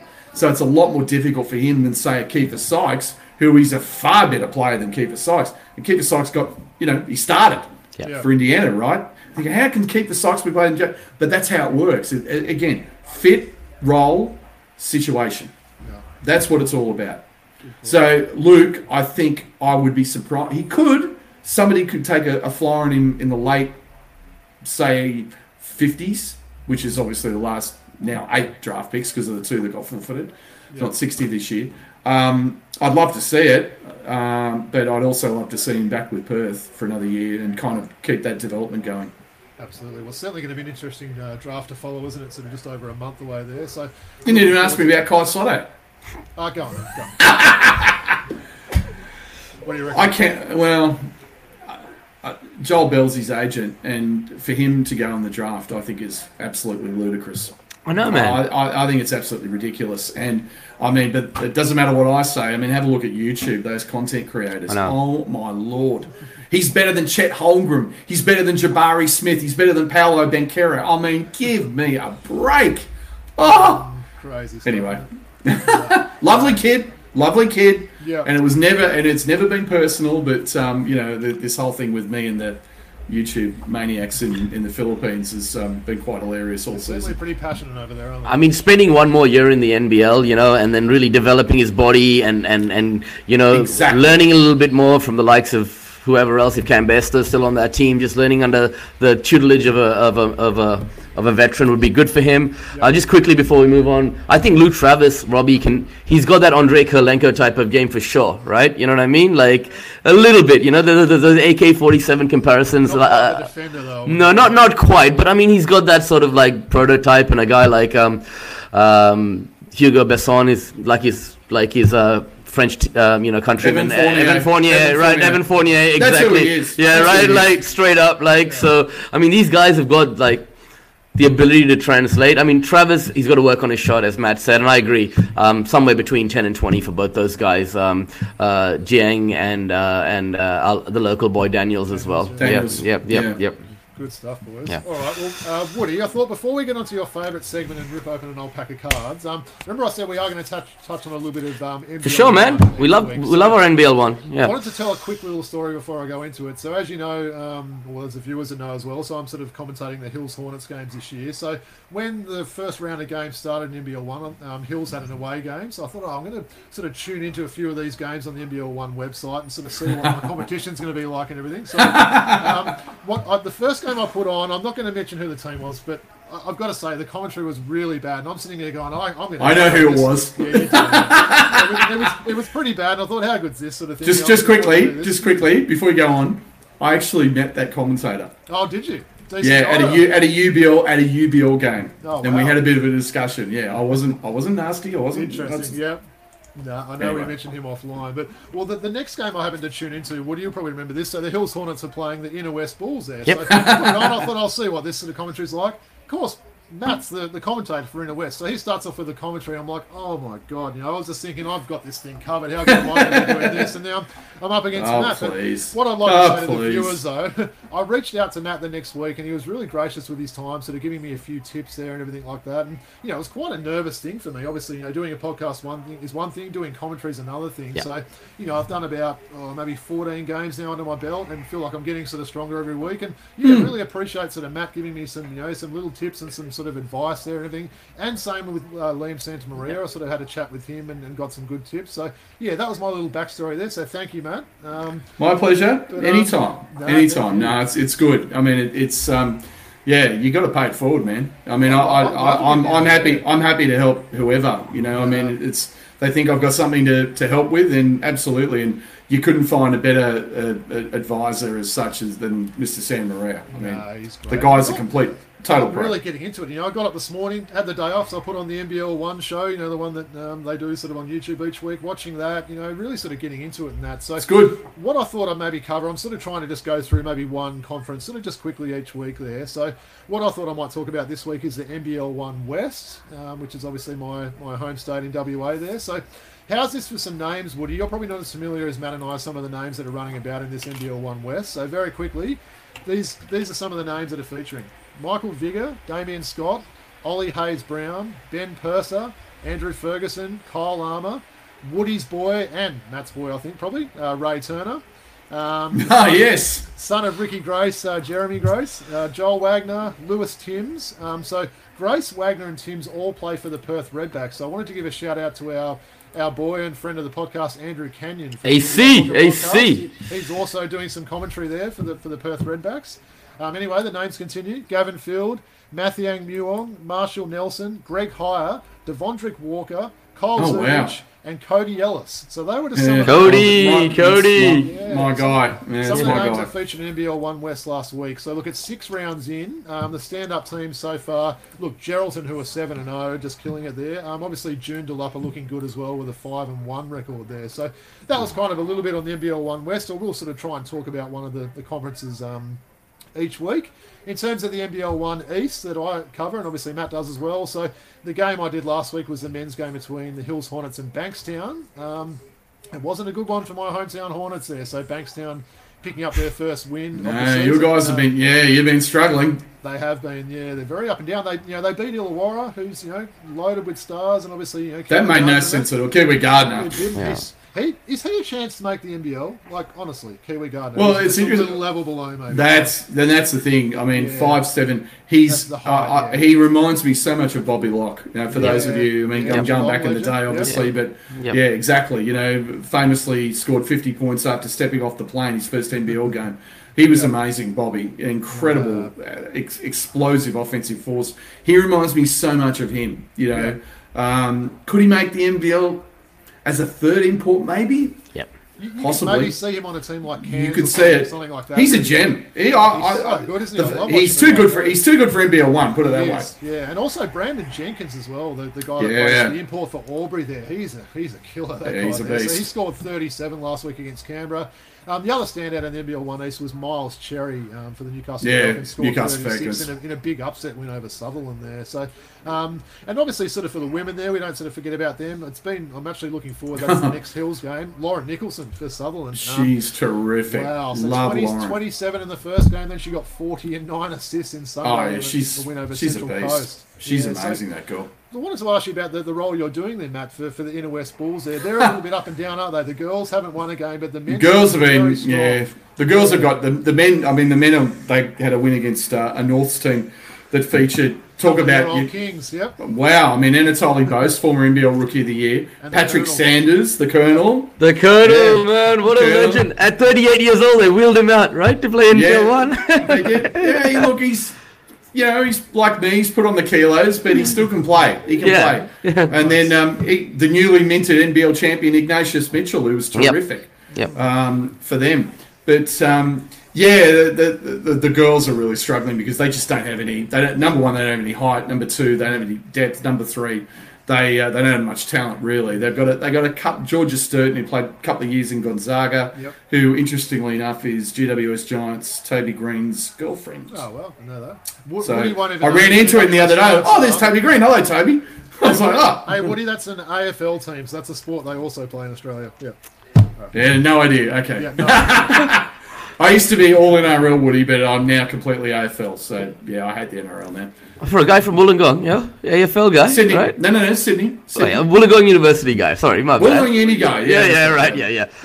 Yeah. Um, so yeah, um, the girls aren't so good. Unfortunately, it's it's a bit Tell of me a about chore the to Maker call a game. connection for Inner West as well. There's a Maker on the team, isn't there? Um, Yeah, it's um, Thornton Maker's cousin, Thorne's Shermaker. cousin. How's he looking? Yeah, another one, really Yeah. good. I mean, he's he's big time, six eight, strong, can shoot the three, rebounds. Um, I really like him. He's going to be a, he's a fringe Bill player. That one, you know, Yes. I mean, he's he. I could see him playing Bill on some roster, and it's interesting. Not this week, but the previous week they played Sutherland, uh, and um, Jewett, when they were playing in the semi-finals. Jewett, Reith, and, and both McCool and Matul at the game. Oh, well. So it's like, oh, hello. But um, yeah, so uh, uh, they're, they're, they're good. Uh, young guy coaching, Daniel Kim, who's been involved with the Illawarra Hawks and Sydney Kings. Great guy, great mind. Um, he's going to be a terrific head coach, I think, down the track, Daniel. And um, lot of lot of talent. You know, the, the seven footer with a name that no one else can Oh, pronounce. uh, that was on my list. Tell me again, because you've told me on the phone. Senegorditz. Okay. right. Senegor, not Krinagorak. Yeah, there's been, some, Senegorditz. there's been some weird variations. Oh, I smashed. I did when I started calling, which I, I think we, you wanted to get to. When I started calling their games two years ago, my first game, I had no idea, and I obliterated, obliterated. I must have had five different pronunciations, but yeah, Senegorditz. I've got it now, so it's, there you Well, I'm go. probably checking you before we actually play in the West. Yeah, Turn leg there, so- good idea. No, I appreciate that. So, look, you're happy to sort of be doing this NBL one stuff. I think it's something we're happy to sort of promote there. Obviously, the NBL is finished now, and people get out there and support your local NBL one team, and pretty much Yeah. you will have a local team because they're all around Australia there. So, yeah. No, So, And Ro- go on. Sorry, go Woody. Robbie, so I was just going to say my work colleague, shout out to Rusty. Um, he's big part of the Filipino community here in the hills and, and loves his basketball and traveling with him for the last couple of days. And he says, man, one of my really good friends is Marvin Fidel, right? ah, nice. Plays for the For the for the Hornets. So I just thought I'd shout out, shout out to him. And I've been giving him heaps of stick about uh, uh, Kai Sotto as well, Matt. Don't worry. Shout out to Ivan Fidel as well. There. I He's a love really it. good guy. I got to know him a bit. Really good guy and a great Yeah. defender, as I'm sure Matt would agree. He's a, he's all. Oh, yeah, he's- and he's- isn't he? Yeah, and he's been a Waratah stalwart for years, Marvin. I mean, he's yeah, I've, I've watched him play for a long time. Yeah, back when it was called Waratah. So Yep. yeah, great Absolutely. player. All right, good stuff. Well, appreciate that. The NBL one wrap there. So, all right, Woody, it's time. We like to say, Matt, that Woody carries on like a pork chop for this last segment we do. Oh, So the this- cards. This is the card segment there. We'll finish off with this. And I might as well tell you I've got 15 random packs coming from various different eras and generations. Um, but Which we I'm gonna. There's gonna be some I have absolutely no idea about because, uh, yeah, for me, it, it, the my NBA fandom begins and ends with Boston, pretty much. So if Hopefully it's a Celtics player on though. Celtic here. Come on, Yeah. Pull a Celtic. Don't be don't be greedy though, Rob. Like you know, Oh. and show off like you always do every week. You know, No, you like, can go ahead and show off. Don't worry about me. no, I'll try and give some good clues. All right. I like these upper deck cards. Very nice, nice set. These ones. all right, come on. This is one that that that Matt can get. Okay, we've all watched Michael Jordan's Playground, right? We talk about that Detroit Pistons team being one of the toughest teams that Michael ever went against, right? And he speaks specifically about one man, all right, on that Detroit Pistons teams that he hated playing against, okay? And he, someone that we don't speak about often enough when we talk about the great players in NBA history. Detroit Pistons guard. I'm Joe talking about oh, Joe Dumars. Darko Milicic oh, fan. Yeah. Joe Dumars, right? Nice. And it's all-star card as well. Yep. Nice, nice. Nice. Great player, maybe not the best GM, but yeah, no, great player. yeah, don't talk about the GM. Exactly. No. Okay, we've got a special edition stay in school card with none other than who? The mayor of The ma- the mayor of Sacramento. Sacramento. Exactly. M squared. Okay, Got it. As well. Okay, Yeah. Real old school one. Yeah. Is that Cotton Fitzsimmons? Yeah. Yes, it is. Yeah. Yeah. Yeah. Yeah, nice. Yeah. Hornacek in the background. I love those old school Phoenix units. They're, they're, Yeah. they're some of the best units. I don't those have old one of school those in the Phoenix. collection, the old one there. I used to love the, the Phoenix team in '84 that had Kyle Macy and James Edwards, Walter Davis, Yeah. Larry Nance. Porter that was a, almost yeah. They took the Lakers to six Okay. in the conference finals. Great team. I got a Celtics card. Whoa, all right. Look at And that. all right, I love this guy. Right, Villanova legend. Right, I think Villanova. Pinckney. Hey, Pinckney. Hey, you said Yeah. Villanova legend. There's only Uh-huh. one, right? Yeah, Like, well, dude. I could have said Dwayne because he was on the same team that won He the national was. championship. He was. He was. But, he, but Dwayne played for Indiana, so there you go. Yeah. What do we got? Easy, easy Ed Pinckney. Matt three, Rob zero. Is that what we got? He's only open two, and I was shouting at Joe Dumars the worst. all right, all right, all right. Come on. I absolutely love this guy. He was a microwave. He could get it done. Uh, a, a guard um, with the 76ers, but then had a few really good years on the Sonics teams. Hersey okay, Hawkins. Hersey Hawkins. You know I'm a fan of him, Woody. I've got he's got his one of his jerseys in one of my wardrobes there, Hersey Hawkins. Yep. Yep. He was a good player. Okay. I'm sure both of you know this one. Okay, center. Uh, we, we had Andrew Gaze on our show, and he talked about his friendship with this guy. Okay, um, when he was at the Spurs, this guy was uh, on those. David Robinson. No, this guy's this guy was a on those Bulls teams as a center, right? Oh, Will Perdue. Will Perdue. Well, what's he Right. doing there? What's he What doing is on that? Yeah, I know, he's that's- down. There's Yeah, he is. Divac in there too, right? Okay, Barty looks like he's dropping the elbow on his head. He probably was. this is a great. oh, I absolutely love this man, right? Um, love to smoke the weed. He's passed away recently. Oh, he was on an episode of Survivor. He was on an episode. He was on a season of Survivor. Who am I talking about? Uncle Cliffy. Uncle. Cliff. Cliff Cliff. Robinson. Robinson. We've Let me just card a few times, haven't we, in different various packs? let me just say, over the last five years, a lot of great sports stars gone too soon. Andrew Symonds last week, Shane Warne, you had Kobe Bryant, Cliff amazing. Robinson. It's been really sad to Ridiculous. see, and it really sad. just a shout out to all these people who've gone been, left us too soon, and it just makes you uh, appreciate life, you know, and, and, and live every day to the max because Yeah. you Hey, Hey, never know was what's going to happen was even tomorrow. Pre-headband Cliff Robinson there, wasn't it? That's pre-headband. Was was Wow. okay. Come on, man. The first ever Dutch player to make it to the NBA, Duncan Rick Dutchman. Smits. Rick Smits. Nice. All right, and I've, I've put you on the spot before, Rob. Um, maybe I'll ask Matt. Who's the who's another Dutchman who have played in the NBA? Oh man. Who's another Dutchman? Oh, you got me.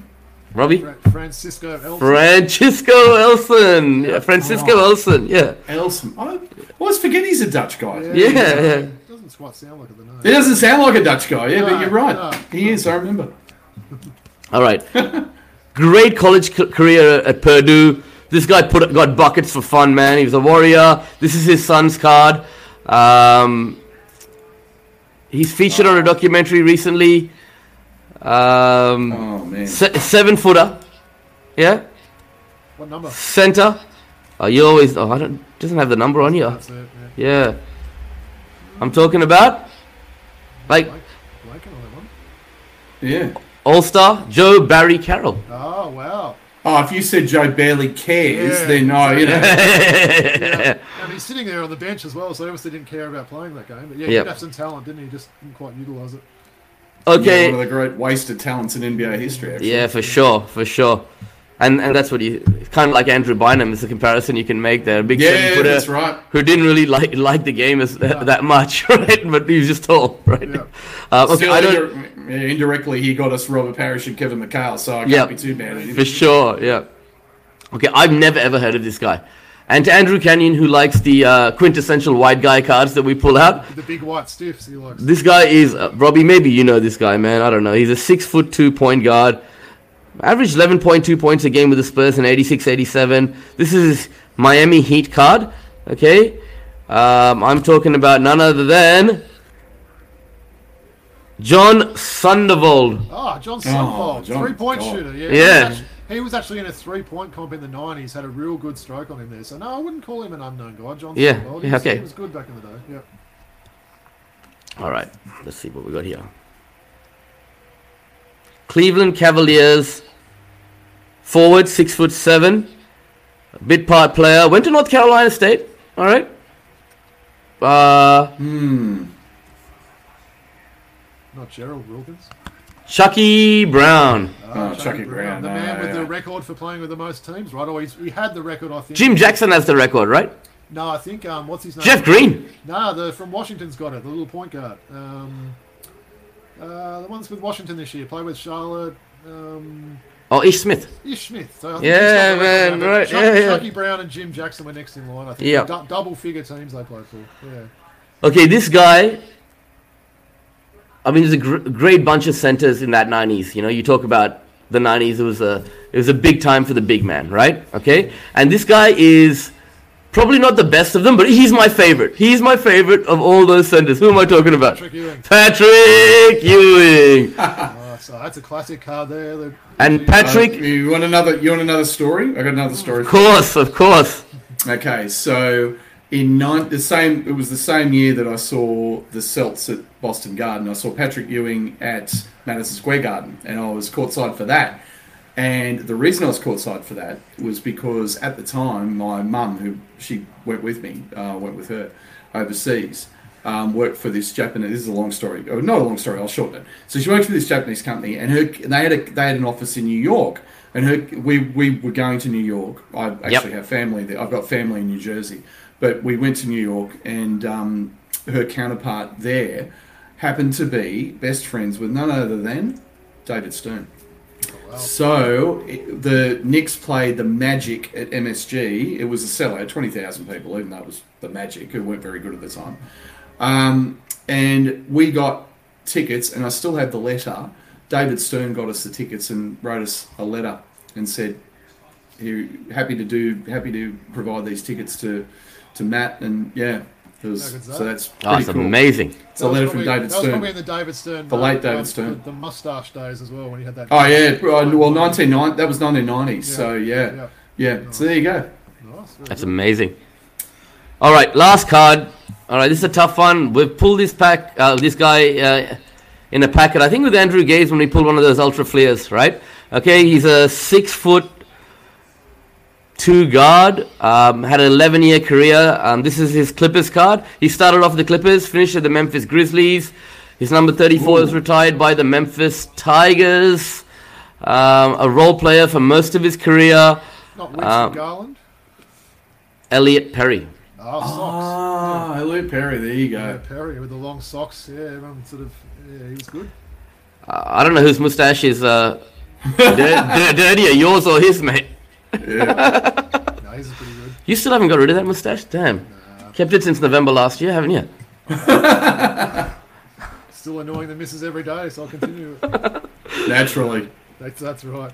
Well, good stuff, boys. That kind of takes us to the outro now. So, just wanted to apologise. There were a few people saying my microphone wasn't on last week. Well, it actually was on, but the volume was a little bit uh, low down there. I'm going to blame my daughter, I think, just for um, flicking a switch there. So, I do apologise about that. Oh, good Um, on you. No, that's it. But wanted to just really thank everyone for tuning in. Um, as I mentioned at the start of the show, please make sure to like and subscribe on the YouTube channel or wherever you listen to the podcast. Um, just a reminder where we can be followed. If you want to check us out on Twitter, we're at Throwbacks Hoops With an S. with an S. Instagram handle is throwback.hoops. Um, email address, if you've got any questions, jersey suggestions, anything you like, feedback, whatever it is, our email address is throwbackhoopspodcast at gmail.com. Um, Woods, why don't you take us away with your little plugs there and then we'll get on to Matt.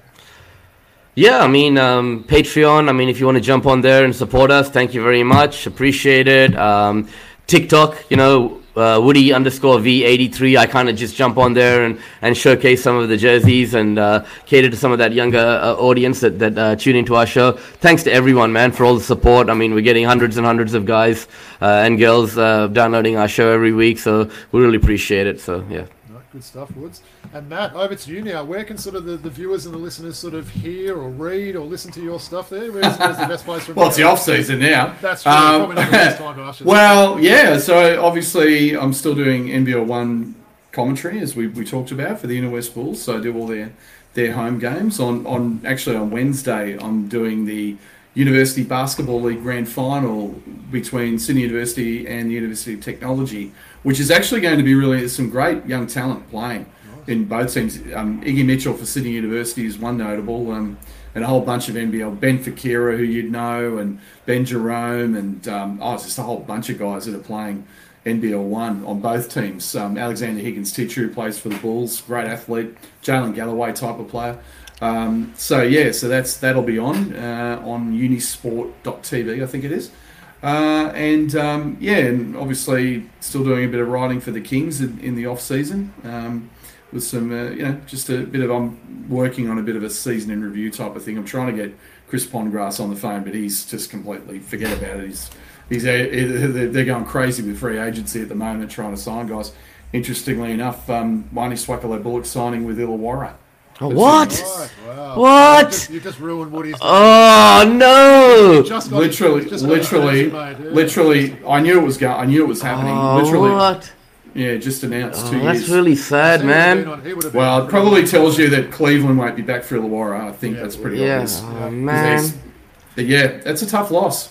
You know, I mean, people. He's one of those classic guys. You sort of look at the stats and go, well, "What does he do?" But huh, he only, you know, Bryce Cotton. He defended Bryce Cotton. He, I mean, Yeah. go down down the line, who this guy took out. You know, Josh Majette, Bryce Cotton, um, Tyler Harvey, like these guys that he defended brilliantly. It's a big loss. You hurt Great- me. You hurt, you, sign hurt, for you hurt me. You hurt me by You're saying on- that. you're M, on such a M, high M, after the show now. What I'm a sorry. flat you are. M squared hurt me, man. You know what I mean? Like I just got Sorry. his, I just got his Free jersey and agency, man. everything. Oh. Oh no! Yeah. Oh, Woody, I'm sorry, man.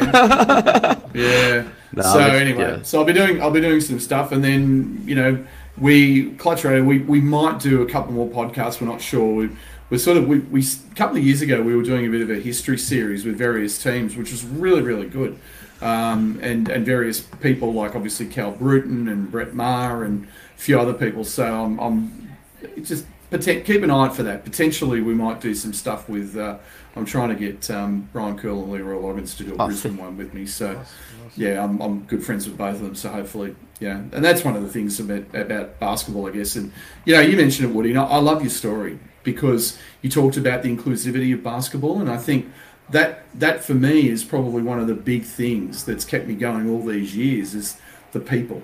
And, Yep. and the people that I've met have been extraordinary. Know, Oh, yeah. I'm so lucky to know some of the legends and the all-time greats, and I get to interview people like R.C. Buford and Bryan Colangelo and uh, and so many more, and have great relationships with so many people. And and it, it's it's for some reason the sport, you know, it, it's got that part of it. You can be from anywhere. You can not played NBL and, and yet you know um, have great relationships with a whole bunch of people, and I think that's huge and needs to be celebrated. So it's And- great, great hearing your story. and Matt, my brother, man, like o- over the last, you know, thirty plus years, you've been such a great servant and uh, ambassador Thanks, for the for the that. game of basketball in, in, in Sydney. You know, I, I, got- I, I know you're a Sydney guy. I'm just saying Wollongong University, right? But the point is, Ah, well, it's true. yeah. I mean, th- thank you for everything you've done, and like you know, every time you know the Clutch Roundtable is, is on my podcast, I'm, I cannot wait. I just sit there and I want to listen to it and, and take it all in, and, and all you've done for this community and and and uh, um, putting the game forward and the NBL in in uh, the forefront of people's mind has just been amazing. So thank you. Thanks, man. That's really kind. I really appreciate it. You, you guys keep doing what you're doing. Love it. Um, yeah, I mean, the, the cards, Woody, I'm not sure, you know. But you love, mate. It's all about the passion, right? It's all it's all about the passion. You got me a few times, so yeah, kudos to you, man. Seriously. Good stuff. Well, And, and Rob, keep going with it, mate. You, you're, you're right. You, you're getting better, my friend. It No. just just look. It, it's and as I said to you before, it, it's the more you do it. Um, keep keep my best advice, and I said this to you. Keep listening to yourself. I mean, it sounds a bit funny, but it's the only way you really learn and pick up things, and that's how I learned. You know, all those years ago. Um, I'm always So- conscious if there's a big play and I feel like I've shouted too loudly, like I'm going to go home and play that. I really reacted on that dunk, and when you play it back, no, it actually sort of it fit well in the moment, you know. Because you talk about shouting. I mean, look at look at look at this idiot. I mean, you know, come on. yeah, went viral. it- it- said. Yeah. Well, yeah, which is you know that's what it's all about. But um, no, it- you, you're doing a great job, mate, and it's it's good that we've got passionate people that are involved. And, and NBL one, look, it's NBL one East. It's gonna the Waratah League was bad for a long time, but I tell you what, there's some talent coming into the NBL one East. Absolutely. And there's some, it's a lot, lot better. And I love the fact it's way more professional now. The NBL's got their hands on it. Yep. And um, next couple of years, I think it's going to go to another level. So, which is going to be fantastic for the, you know, for as a development pathway, which is what obviously they want the NBL one to be. Absolutely. No, well said, Matt. So, all right, really appreciate it then, boys. Um, look, uh, obviously we'll be back next week. Um, yeah, as we said, sort of please make sure you, you check out Matt's stuff and everything there. Final word, Woods, before we sign off. Got a big guest coming on soon, right? We've got a big guest. Yeah, I'm still not going to tease it because we don't have the date confirmed, but um, he may have a T and a J in his initials there and may have been a bit of an NBL legend, but I'll just leave it at that. yeah. Matt will probably know who we're talking about there. Yeah. All right, good stuff. Nice. All right, well, thanks everyone for tuning in. Um, peace out from the Throwback Hoops group. Respect.